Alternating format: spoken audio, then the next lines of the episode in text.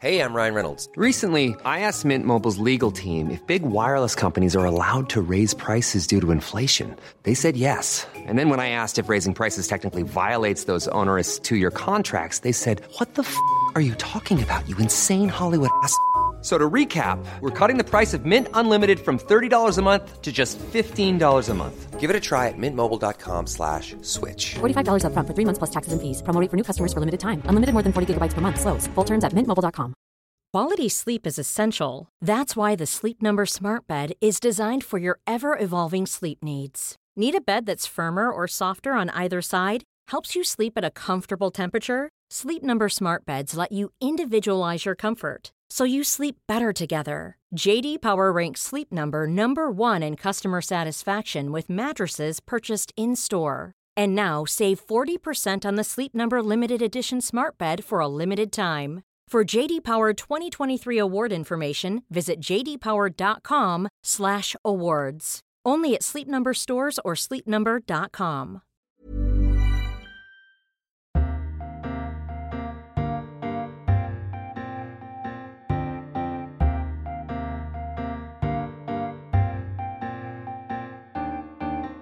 Welcome to a brand new edition of Freedom Books Flowers and the Moon, the podcast brought to you each week by the Times Literary Supplement. My name is Stig Abell, the editor of the TLS, which is publishing its 6,000th edition this week. With me is commissioning editor, cheese traitor, and feudal landlady Thea Lenarduzzi. Hello, Thea. Hello. I've been here, I was working this out for 100 issues. Have you? Yeah, I, I- oh, more, not just a little under, but I, I came in May two years ago. Yeah. And that's basically 100 issues, 50 a year. Yeah. How long have you been here? First time, first incarnation. Uh, I started in 2010, about halfway through the year. Mm. So you've, you've and then been- I left in 2015 towards the end of the year, so that's a good five years. so you're getting on for it. I started writing the TLS in 2001. That's nearly a thousand issues ago. But anyway, we've hit 6,000 issues, and hopefully you want to grab hold of our souvenir copy this week. You can subscribe to the TLS and get six issues for just six pounds. Google TLS subscriptions and type Pod One in the offer section. In the 60-page special this week, we reprint in full the first ever edition and also have lots of modern stuff around it too. Coming up on the show today, we'll talk to author and consulting editor of the TLS, Ruth Scurr, who has been reading back issues and can tell us how the paper has changed and our literary culture more broadly. And our lead essay this week is by the philosopher John Gray on the subject of the failure of liberalism. He'll be on the line. We'll finish with a couple of poems. Our poetry editor, Alan Jenkins, has chosen his two favourite poems from those published in the TLS over the last 6,000 issues. They are well worth waiting for.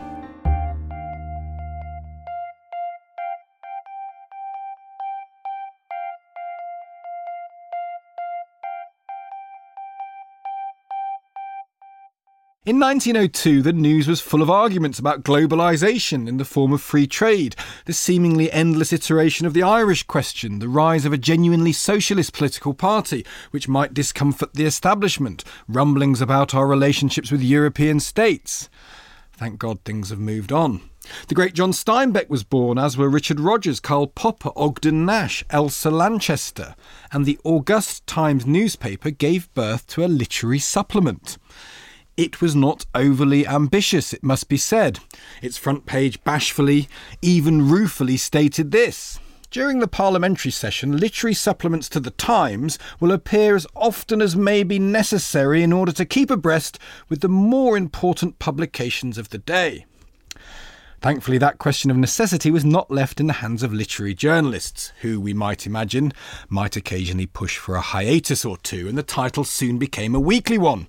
The first TLS ranged impressively in geography, two novels of Spain, an indictment of our Indian administration, the Chinese intellect, and, more modestly, a review of a book titled, and unappetisingly to this boorish editor, Scenes of a Rural Life in Hampshire Among the Manors of Bramshott.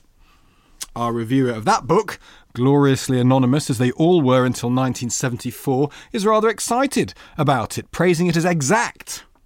Grateful that it is not frivolous. Hard to imagine there being much frivolity in the manners of Bramshott, but there you go. Anyway, the TLS has survived to publish another 5,999 issues. Along the way, it has acted as a sort of albeit cranky, warped, and esoteric, chronicle of the 20th century and beyond. Ruth Scurr, author, historian, and literary critic, has been ploughing through some back issues and joins us on the phone now. Hello, Ruth. Hi, Stig. You've been looking at the previous thousandth issues of the paper, so that was in 1902, 1921, 1940, 59, 78, and 99. So basically 20 years, every 19 years of the last century. What struck you? What changes broadly have you seen? Well, the standout difference for me is the number of women writing in the paper. so, for the first thousand issues, there were actually more clergymen than women. We had 81 clergymen, 76 women out of 1,036 contributors. but even when we get to issue 5,000 in 1999, there are just four women among 42 contributors. Now, oh today that sounds completely ridiculous and I started writing for the paper myself in 1997. And looking back, I wonder if I noticed at the time that women were such a minority. And what I would say is that I probably felt more grateful to be commissioned and published than most of my male contemporaries. And I probably tried harder as a result. That's interesting. But, yeah. But was it even, a, I mean, it's an interesting point that. Was it even noted or notable, or was that just? Did you just feel that's the way of the world? You know, you were about to enter academia, presumably, where you saw a world entirely populated by well, that, by men. That's exactly right. I mean, even now, I occasionally go to a meeting and suddenly think I feel a bit strange, and realise it's because I'm the only woman in the room. Um, and that's changing. Obviously, uh, there's there's a many more women coming coming up behind me. But I think back in 1997, all I thought about was I mustn't mess up this opportunity. And you think you felt that more because of a woman? Did you, did you think that Thea when you started writing for the paper? See, that would have been ten years later. That would have been 2010. Yeah, so a bit longer. Did you feel feel that uh, more pressure as a woman, or? Um, it's difficult to remember. Probably. I mean, probably. Yeah. And it was. A, did you notice that it was mainly more men or in the yes, pages? it was. It was noticeable. And also another, I mean, related to this is even today I notice that it's almost always men who write to me and say, "Could you arrange for me to review this book?" Oh, and absolutely. I've very rarely had an email from a woman like that. How, how about you? Thea? Absolutely, absolutely the same. Um, and and another thing is that if you if you're looking for a reviewer and you're doing the approaching, you have to ask far more women before you get a a yes. Um, compared to men. That's interesting because when I talk to radio producers, they say the same thing. That Mm. men, if you call a man and say, "Would you like to come on the radio to talk about anything?" Yes, yes, I'm an expert Yeah, yeah, on anything. yeah, yeah. Anything, yes, I'll do it tomorrow. And then you ask a woman and they say, I'm not sure I'm the right person uh, Yeah. to do that. Actually, in March, we were exactly 50 50 in terms of uh, writers in the paper, which is certainly the first time that's ever happened in 6,000 issues. So that that's changing. What do you think is the same, Ruth? What's the sort of a, is there a is there a culture? Is there a reaction to culture that, that is still the same now as it was in 1902 or, or thereafter? For me, the, the broadest similarity is that right from the very beginning, the TLS was a journal of record, and it was attempting to cover as comprehensively as possible the significant books being published in English and even beyond that sometimes in other languages. And I thought it was very interesting looking back that in that period of time when the TLS was suspended for almost a year at the end of 1978 due to the print strike, the TLS staff were still keeping a log of the Yeah. significant books appearing in that hiatus. And when the paper restarted, there were several issues devoted to catching up. Now, obviously, we can't cover everything, but I think the number and the range of books we review is unparalleled. Do you think anyone can cover anything anymore? I, I, I often think about this that there must have been a period in book publication where you could more or less review everything significant or even read everything significant. There's a famous, it might be Hazlitt, it might be someone else who was known as the last person to have read everything that had ever been published because you could just about do that. Now, we're overwhelmed by by books. Do you, do you think that's it's changed that we can't? No one can pretend to, to be Well, comprehensive anymore. Absolutely right. Um, I mean, we couldn't possibly keep a, a log of, of even all the books that, that were received or published, but I still think it's the case that, for example, for first novels, very often the TLS will be the only place to review them. That will be the only review that the author gets. And I think that aspiration towards being a journal of, of at least some kind of record hasn't changed, and that's incredibly valuable. One of the questions that you you note in your piece that you know what's the function of literary criticism or indeed literary novels? Mm. Do you think that's ever been answered? Do, do we have a place? Do we have have we as an institution or generally as a culture recognised the place of literature over the last hundred odd years? Well, I think that those fun- the function of the literary novel and literary criticism are always going to remain open questions. Um, there's always going to be dispute and disagreement about that. But what's clear is that at least in the TLS archive, you get this rich record of what people since 1902 have thought the right answers to those questions might be. You might not agree with any particular reviewer or, or their take on on what the literary novel's function is. But you see there this wonderful range of, of answers addressed to that question. And I was thinking about this, about the difference between reviewing and literary criticism, because when I started writing reviews, um, some of my colleagues were actually very dismissive of the genre, and one of them said, you know, why would I care what a, a random reviewer says? But I've always thought that kind of snobbery is, is a really big mistake. And I personally have never thought of writing the reviews of, of books as they come out, sort of in the moment, very fresh, directly encountered as, as any kind of jobbing journalism or, you know, here today, gone tomorrow. Um, I, I always think that the, the reviewer really owes it to the author to try and understand as as deeply and immediately as possible what happens in a particular book and whether or not it succeeds on its own terms. And in a sense, those those reviews um, are sort of like litmus tests for the wider culture, the wider literary culture. Presumably, looking through the archive, you saw the influence of literary theory, for example, wax and wane and wax and wane and uh, feminist criticism coming in, post colonial criticism kind of shaping the way that we write about things, the way that we receive books. Yes, that's absolutely right. So those individual reviews, they're you know they're oblique and sometimes quite quirky windows onto the, the culture and preoccupations of that time, and you sort of end up with this wonderful kaleidoscope of, of, of the record, and you can see these sort of individual pieces that that are the reviews. And as you say, I mean, some of them very influenced by by waves of of trends and criticism within the academic world, or some of them much more politically inflected, but they're still these discrete, intense responses to the books as they come out. But there was a moment, was there? I mean, I remember reading David Lodge novels, one of the the trilogy, and it might be nice work actually, the third mm. one, where he talks about that period in the eighties where um, deconstruction and semiotics were so big an issue. They were on the sort of almost on the front pages of newspapers. They were mm. certainly in the review sections of newspapers. They were in the features sections of newspapers. There was a moment when literary criticism was kind of cool. Uh, that's not true now, is it? No, it's not. I mean, I've got very mixed feelings about that. I did a year of English during that period of time and gave it up because I found the the literary theory oh, directly. God, ah, I'm so supportive of that. I hate. I have a row with with Andrew Irwin, who works at the TLS, who loves literary theory. I yeah. hate it. It's rubbish. I think it's boring. Well, I think, but the wonderful thing is that you can have this whole range of, of opinion. Probably should have admitted that actually. yeah. But it's dry, isn't it? I mean, I, I find I'm not, I'm not interested in, in, in dry Lacanian deconstructionist approaches to literature because you lose the beating heart. and It seems to lose the point of writing books at all.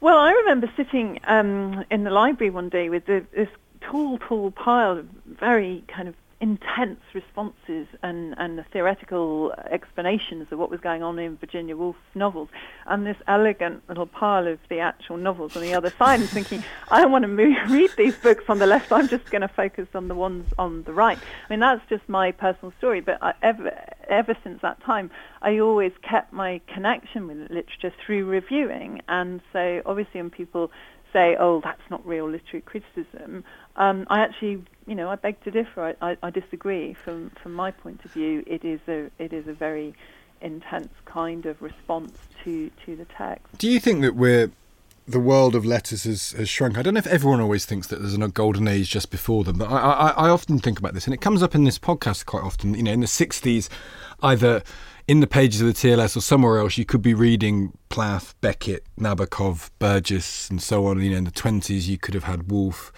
You know, just before that in the TLS, you could have had James and Hardy. You know, the modernists, great rich period of, of brilliant writers. Do you think if we were to look around today, there are those people? Do they exist at the same scale now? Or is this just what everyone always thinks?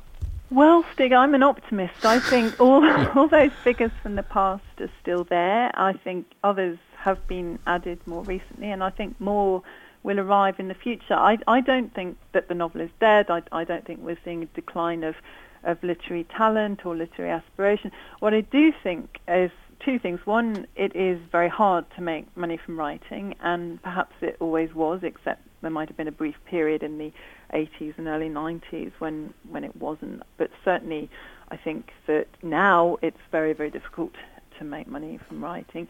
And the second problem is, I think not so much that the world of, of letters has shrunk, but that access to it, despite the internet, despite all the new ways of circulating it, is actually harder and harder. And I think one of the reasons for that is the decline in the public libraries. I think there are many, many children in Britain who can't read, children who don't have books. I'm personally a great supporter of um, the Give a Book charity, which tries to to bring books into prisons, primary schools, places where actually for all of the wealth of our literary inheritance right now, there are people who, who don't have access to it. So that's a slightly, over the course of 116 years that we've been talking about, that's a slightly downbeat view. Do you think that's got worse then? Well, certainly, I mean, if I think about my own childhood, I, I borrowed books in the public library, um, and even when we lived in areas where there wasn't easy access to a public library, there were mobile libraries. Yeah. Um, you know, even in, in the East Anglia villages, when I first first moved here back in, in the late 90s, there was still a mobile library that came out to to the villages for people who were elderly, etc my great grandmother, all the anecdotes about her about how whenever a new book came into the library, it had to be set aside because she'd read absolutely everything else. So she had read everything. She, yeah. she had read everything. She was the, the Hazlitt library. of the area. And so there was a new book that was said, right, right, send that, send that straight to Maud, you know, and then everybody else can have a go. So I think I, I, you know, obviously there are many other related issues and and questions here. But Uh-huh. I think the other thing, of course, is bookshops. I mean, you know, I think the presence in high streets. I remember so vividly, so fondly, just going in to the bookshops and thinking, well, what shall I read next? And browsing in a way that's quite actually quite hard to do on the internet. Yeah. Uh, well, we're going to talk about uh, uh, later in May for the Hay Festival. We're probably going to do something on libraries and, and looking back at their influence on, on people. Uh, just to finally finish, then, uh, to cheer us up, have you a favourite reviewer from the time reading? Give us a give us a name. I think it has to be uh, Virginia Woolf, probably for me and Yeah. for everyone else. But, Yeah. but because that's too predictable. Personally, when I started reviewing, I always looked back to what Lorna Sage had done. And um, somebody once told me that when she was applying for promotion, the panel said, "Send us a file of your TLS reviews." And I used to think, I want that to be me. Oh, well, Ruth, thank, thank God it was, it is you. And uh, ever since then, you've been writing for us. Ruth, thank you so much uh, for joining us today. Bye. Bye. Do you have a favourite, dear? Well, I mean, You're going to have to say Virginia Woolf. well, I would say Virginia Woolf. That that that's a given. Probably ah, someone like Eric Korn. You know, the kind of person who could just write about anything from a novel to uh, an encyclopedia of toads or or whatever with oh, I would read equal Yeah. with equal verve. I'd, re- I'd read a piece on wit. toads, actually, now that you mention it. Does that encyclopedia exist? I don't know. It should do. I'm sure it does. Yeah, if it doesn't, it, it should do. How about you? I'm trying to think back to the time when I started reading. Funny enough, the Ruth, when she started in '97, there was Rob Macfarlane who, who Hmm. started. and He introduced me to the fiction editor. The fiction pages of the TLS always had these. James Wood started Yeah, in it the was- fiction pages. There was a, there was a whole It's whole. always been an access point. Yeah, and I was 21. I wrote to the fiction editor of the TLS and said, "Can I review a book?" And she sort of sent me one Mm. uh, randomly, more or less, and she didn't know who I was. And uh, I started writing then. And I, I always remember the fiction pages. There's, and I think we're continuing this. Mm. That, that people who just want to write, who might be a bit young Yeah. and up and coming. So I've always seen that in the fiction pages of good, good young writers who've Yeah. probably gone on to to, to, to greater things. Yeah, I think also what you what what we get in Ruth's piece is this really clear idea of the TLS. It's really satisfying uh, image of the TLS as this kind of crucible, in a sense, um, where people write things and then other people respond to them. So um, normally, normally moaning. Uh, no, actually, not not necessarily in, my in, not necessarily on the letters pages, but there's a bit where uh, Ruth is talking about um, Hester Chapman.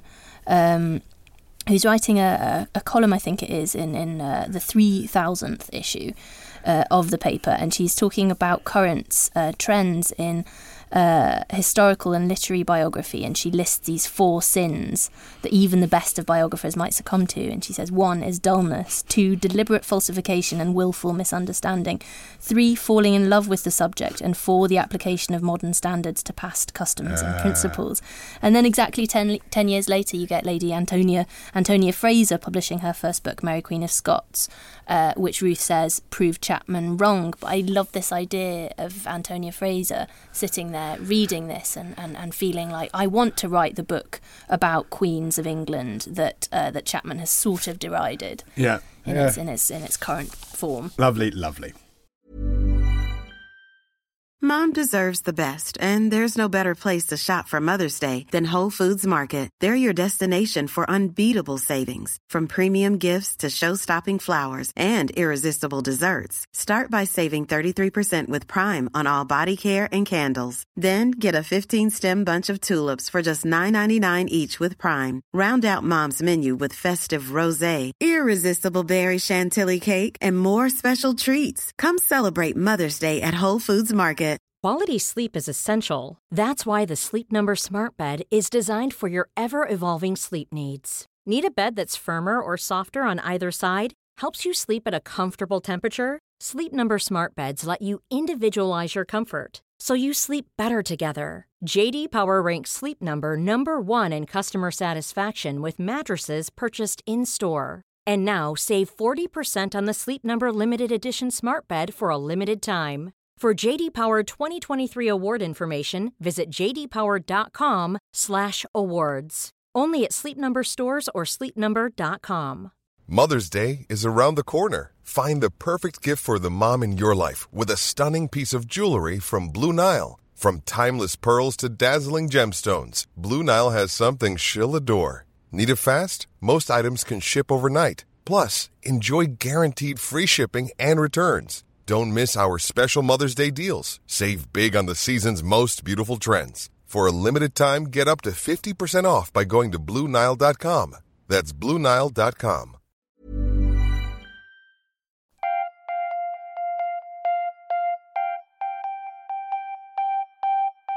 We have an essay this week on the state of Western liberalism from the political philosopher John Gray. Gray begins, provocatively enough, for liberals, the recent transformation of universities into institutions devoted to the eradication of thought crime must seem paradoxical. And he goes on to argue that the policing of opinion has become established in societies that believe themselves to be freer, that is, more liberal, than they have ever been before. When Chinese students come to British universities, Gray says, one of the first things they learn is that self censorship or intellectual orthodoxy among students and faculty leaves no need for authoritarian involvement. An inquisitorial culture has taken over. This we are calling the cult of hyperliberalism, and it's on the rise, pushing the liberalism of old, the liberalism in which previous generations have believed, to the margins, or in fact, into a kind of gagged opposition. So, what distinguishes disciples of hyperliberalism from the liberalisms we knew before? Do they actually have more in common than they think? This religious language, by the way, cult, belief, disciples, is not incidental. On the line to tell us much, much more is John Gray himself. Hello, Hello. John. Hi. Let's begin, if we may, by defining some terms. What is hyperliberalism? What characterises it? And what are some of the main ways in which, at least superficially, it appears to differ from previous understandings of liberalism? I think liberalism began maybe earlier than most of us uh, imagine in the uh, period of the European wars of religion, and it began as a project of toleration among practices and beliefs that everyone knew would always remain different and always remain in contention. In other words, it began as a an attempt to uh, find peaceful and even perhaps productive coexistence among communities with um, deeply divergent uh, worldviews and values, which no one expected to converge. And so an assumption of permanent dissensus, if you like, was built into liberalism in the past.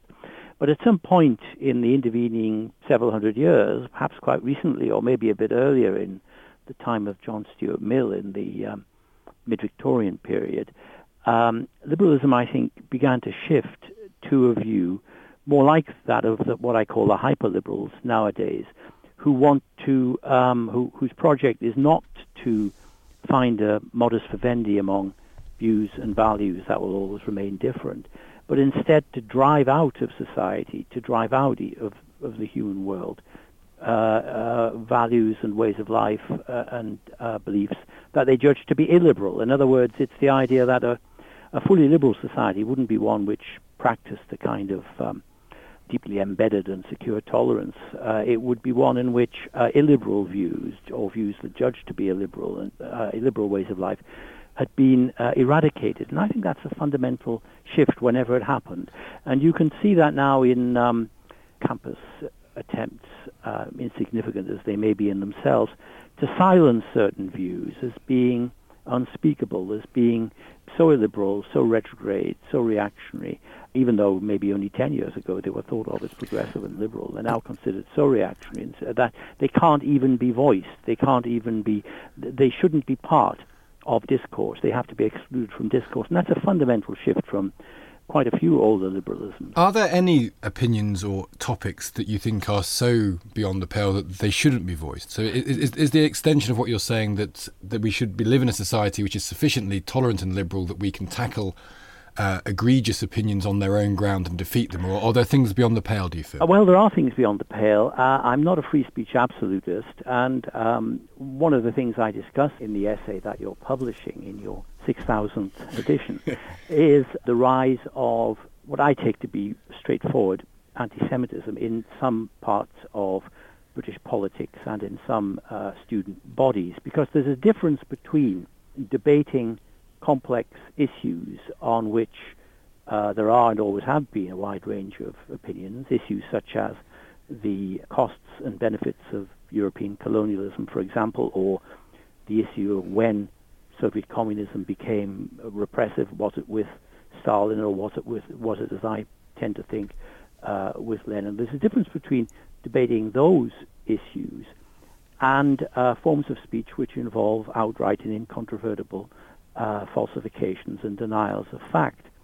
So, although I am not proposing that, for example, Holocaust denial be uh, in itself criminalized, as it is in some countries, I do think that's a radically different thing. Uh, radically is that true of all? Is that true of all racism? Is that true of people? Who want to make claims about uh, black people, uh, which you've seen throughout history. I mean, the Victorian period is a really good example of the period of John Stuart Mill was was was filled with this sort of pseudoscience of people making uh, outrageous and untrue claims about the black race. Um, is that the same thing as, as Holocaust denial? No, now, I don't do think it is. Well, you know, Mill himself, uh, in his um, essay on liberty, his celebrated essay on liberty, says that the principle of liberty only applies to nations that have emerged from their childhood, and the child nations were the majority of the human species at that time. All of Africa, possibly China, uh, which he said had become stationary, uh, that had become senile rather than rather than infantile. Um, I mean, so I think I think there's a specific um, issue of denying an incontrovertible fact. Clearly, um, racism of any kind involves um, um, some denials of fact, but not usually of a single historical event of enormous importance. Not normally that. It's normally a wider pattern of thought, which has been found not only among historians but also among um, biologists and anthropologists, including some who represent themselves as progressive. Racism in general is usually a, a, more complex pattern of thinking. The flat denial of an actual event is different. And so I think whether or not it deserves to be in a different legal category, it's in a different category of discourse. And what I find paradoxical and puzzling is that the same people who uh, want to close down debate about uh, colonialism which I think should be debated openly and freely, are sometimes among those who defend Holocaust denial as an exercise in free speech. I think that's a paradox, if not a contradiction. Should should you not support? I suppose both. Should you not support, even though Holocaust denial is flatly wrong? It's also something that can be addressed in an open society through debate in the same way that racism can. So, at one level, you could be more absolute, could you not, and say, I can tackle racism or, or, or transphobia is another good mm. example in terms of university campuses. I can tackle Holocaust denial in the same manner because it still involves an assertion of either civilized discourse or an argument that's being made that would convince more people. Is it an argument that's being presented? Or is it? Uh, um... Well, it's it's a reality that people believe it. So I mean, is it better? Is it not better? I suppose to question and challenge that than, than to ban it is where this, this eventually gets to, isn't it? Is it easier to sort of say to well, people? Well, the point is that some the point is I I think. You see, I don't see why one must adopt an, an absolutist position on, on, on these issues. Why one must lump all uh, discourse um, in the same um, model. I think that's, um, and of course, the people who argue for treating uh, Holocaust denial on a free speech basis don't themselves do that, as I've just pointed out. Many of them, at least, certainly some of them, um, do support CURB, do think that anyone who um, says, well, look, um, colonialism in India or Africa or wherever else was a highly complex phenomenon. Belgian colonialism was different from French, or French from Portuguese, British from all of those from British they changed over time, and it, it might have it might have had some benefits as well as um, uh, uh, many wrongs and crimes. Many of the same hyper liberals want to expel debate on those issues while opening it on the issue of whether the Holocaust actually happened, and I see that as one of what the Marxist thinker um, Antonio Gramsci called the morbid symptoms of a political culture and of a more general culture in a kind of it's a morbid symptom that this one area of discourse on the, on the Holocaust be singled out for defense on free speech grounds, while many others are excluded from free speech. And I don't think, see, at the level of logic, you might be correct, Stig, but I don't think logic is what moves people at this uh, uh, uh, the, the present time. Well, it's a morbid symptom of regression in the entire political culture and in the culture more generally, that Holocaust denial should have been singled out to be defended on free speech grounds. Talking about regression, I suppose you draw a parallel with our current hyperliberalism and, mm. and the Bolsheviks and other mm. Uh, mm. millenarian or Enlightenment mm. Part of the, the thing being that we're, we're, we're obsessed, we're too guided by this version of history in which things and people are getting better and better mm, and, and mm. closing the door on the past and, and just kind of pushing it aside and not mm. dealing with it allows us to take another step forward towards mm. betterment. Is that part of the problem? And, and if, if so, I mean, what, if anything, is the answer? What, what comes next? well, I think people who, you know, prescribe for what comes best generally underestimate the seriousness of the difficulties that they're confronting. But I, w- I would say this that no one, of course, denies that um, improvement has happened at many parts, in many stretches of history. Uh, the Greeks and the Romans and many ancient cultures recognized periods, even whole ages, of improvement w- in which art and culture would flourish, wealth would be accumulated, prosperity would spread, and there would be peace and um, uh, a reasonably high level of uh, coexistence among people um, uh, rather than war and decline uh, and um, uh, the collapse of learning and knowledge. So the idea that uh, there are periods of um, advance or improvement is accepted by everyone. But what is unusual about Enlightenment and post-Enlightenment societies is they believe these are cumulative. That's to say that what has been gained in one period of improvement can't be, perhaps quite quickly and suddenly, lost um, in another. They think that perhaps there'll be periods of regression in the sense that six steps are taken forward and then two steps back, uh, but then uh, advance continues. The idea which in the pre-modern world, in the ancient world, which was taken for granted, which was accepted by everybody, that periods of civilization and of advance and of peace and of tolerance and so on are regularly followed by periods of war and decline and barbarism is now almost one of those unspeakable ideas that no one wants to consider because they consider it shuts off hope.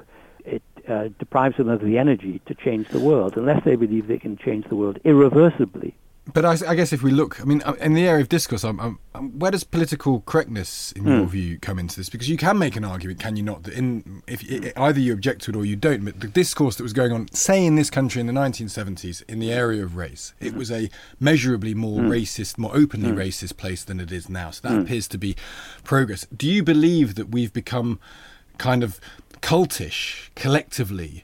Uh, in the service of trying not to offend people. That's what we, and that is a danger that we start to lose benefits, and it starts to count on the tally against us. Well, certainly any public discourse which is regulated as an as by an overriding aim never to offend anyone subverts the whole argument, even in Mill, for tolerance. I mean, he says explicitly, actually, one of his maxims is offense by itself is never, never a reason for curbing free speech. Now, of course, we have laws on the books against racist speech, which I support, because that's uh, an issue, an area where the uh, offense that was caused was um, uh, uh, connected with actual attacks on people, forms of discrimination and unjust treatment. In other words, it wasn't just offense as offense. It was um, an offense to feelings. It was a broader pattern of discrimination or harm. So uh, once again, I wouldn't want to take a, uh, in any society, I wouldn't want to take a, an absolutist position. But the point is, we can't by extending the prohibitions based on offence to wider and wider areas. There is a clear risk, first of all, of limiting open speech and expression. But secondly, there's a there's a clear risk of um, excluding large parts of the population. Yeah. Um, what you do with the 40% of undesirables, apart from tell them that they're undesirable. Well, uh, and, and, that's a bigger question then about polarization, which. But polarization, of course, can result from widely applied political correctness. Um, and in a sense, in your in your piece, you can see so clearly how I mean, because you break our, our particular position down, and, and it all starts on, on the campus, but then mm. it, it's sort of like concentric circles, mm. um, moving from there to the political spheres. Well, the campus is, is, one of the morbid symptoms, so yeah. to speak.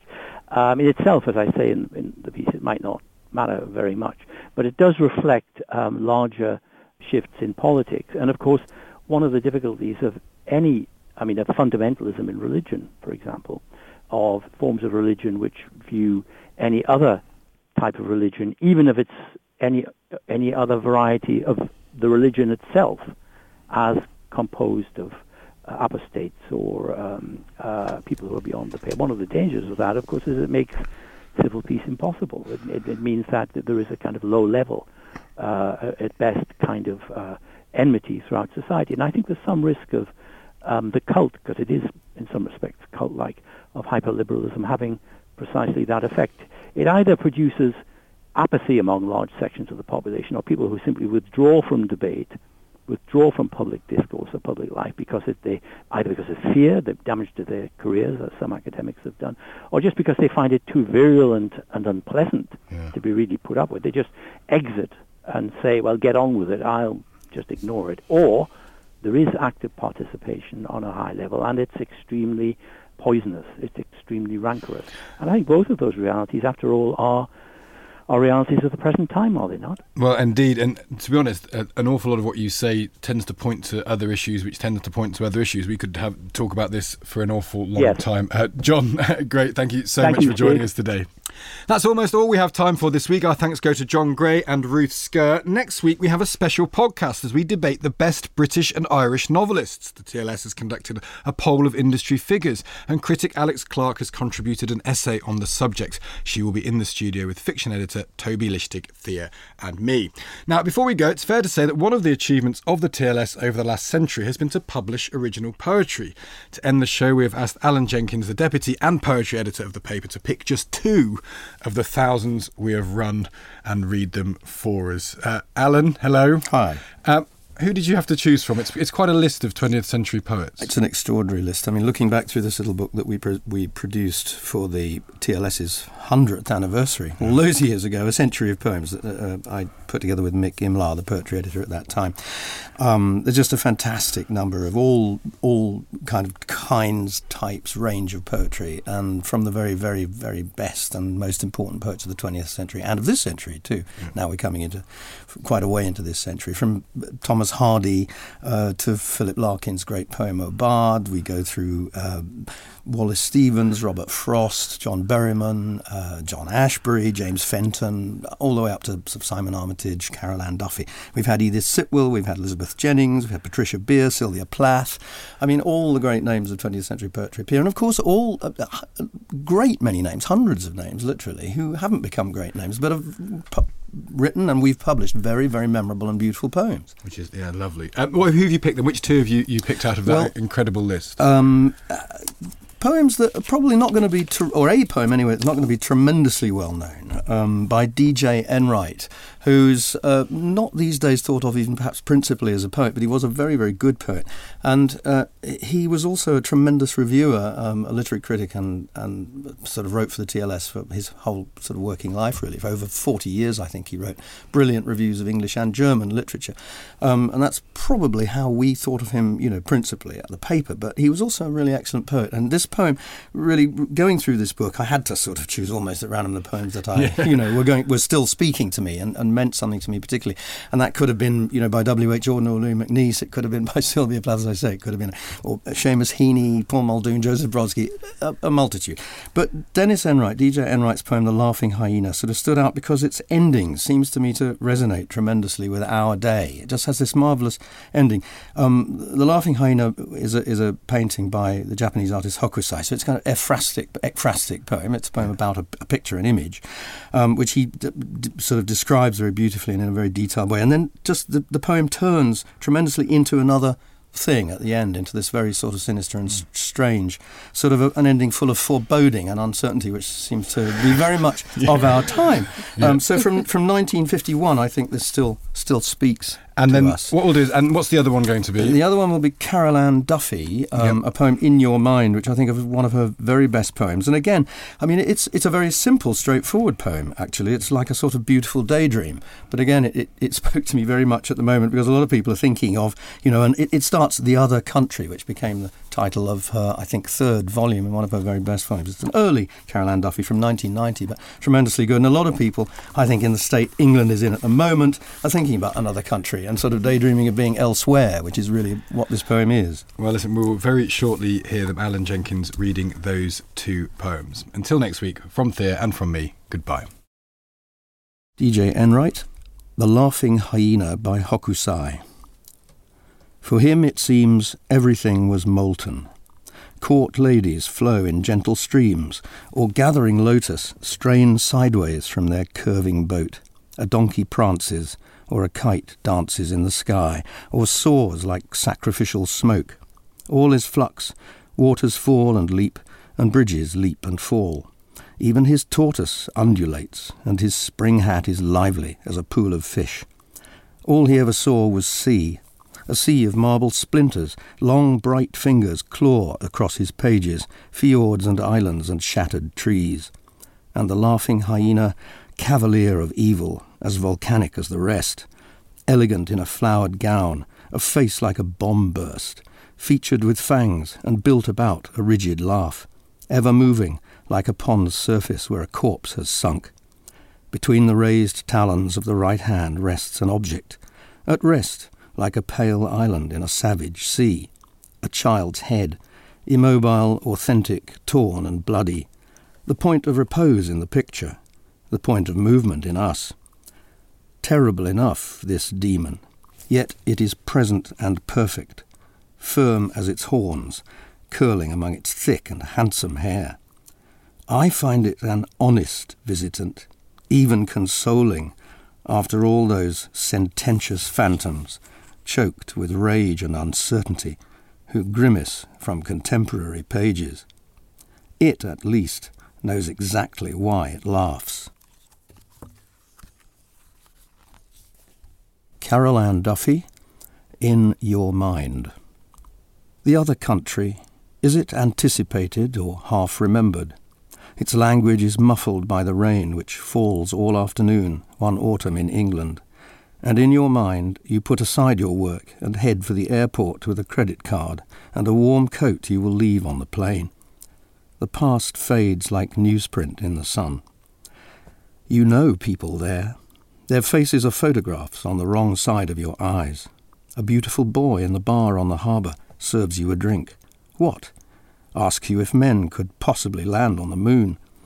A moon like any orange drawn by a child. No, never. You watch it peel itself into the sea. Sleep. The rasp of carpentry wakes you. On the wall, a painting lost for thirty years renders the room yours. Of course, you go to your job, right at the old hotel, left, then left again. You love this job. Apt sounds mark the passing of the hours seagulls, bells, a flute practicing scales. You swap a coin for a fish on the way home. Then suddenly you are lost but not lost, dawdling on the blue bridge, watching six swans vanish under your feet. The certainty of place turns on the lights all over town, turns up the scent on the air. For a moment you are there, in the other country, knowing its name, and then a desk, a newspaper, a window, English rain. Normally, being a little extra can be a bit much, but when it comes to healthcare, it pays to be extra. And United Healthcare makes it easy with Health Protector Guard fixed indemnity insurance plans. Underwritten by Golden Rule Insurance Company, they supplement your primary plan, helping you manage out of pocket costs without the usual requirements and restrictions like deductibles and enrollment periods. So when it comes to covering your medical bills, you can feel good about being a little extra. Visit uhone.com to find the Health Protector Guard plan for you. Hey, it's Paige DeSorbo from Giggly Squad. High quality fashion without the price tag. Say hello to Quince. I'm snagging high-end essentials like cozy cashmere sweaters, sleek leather jackets, fine jewelry, and so much more. With Quince being 50 to 80% less than similar brands. And they partner with factories that prioritize safe, ethical, and responsible manufacturing. I love that. Luxury quality within reach. Go to quince.com slash style to get free shipping and 365 day returns on your next order. Quince.com slash style.